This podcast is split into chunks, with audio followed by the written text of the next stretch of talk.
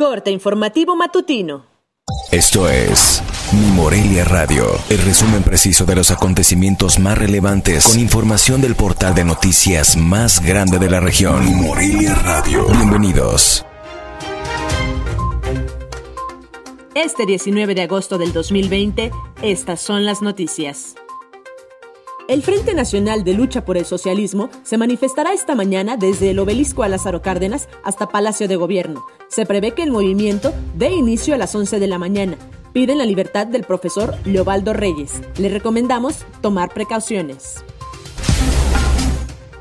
El alcalde Raúl Morón Orozco impulsa la actualización de la red semafórica de Morelia con ellos se incorporarían 30 semáforos que son del gobierno del estado, sumando así 130 semáforos que contarán con cámaras inteligentes y más modernas que ayudarán a obtener datos de vehículos, peatones, ciclistas y usuarios que no estén visibles. Dicha actualización de red tendrá un costo de 45 millones de pesos, informó el secretario de Movilidad y Espacio Público, Antonio Godoy González Vélez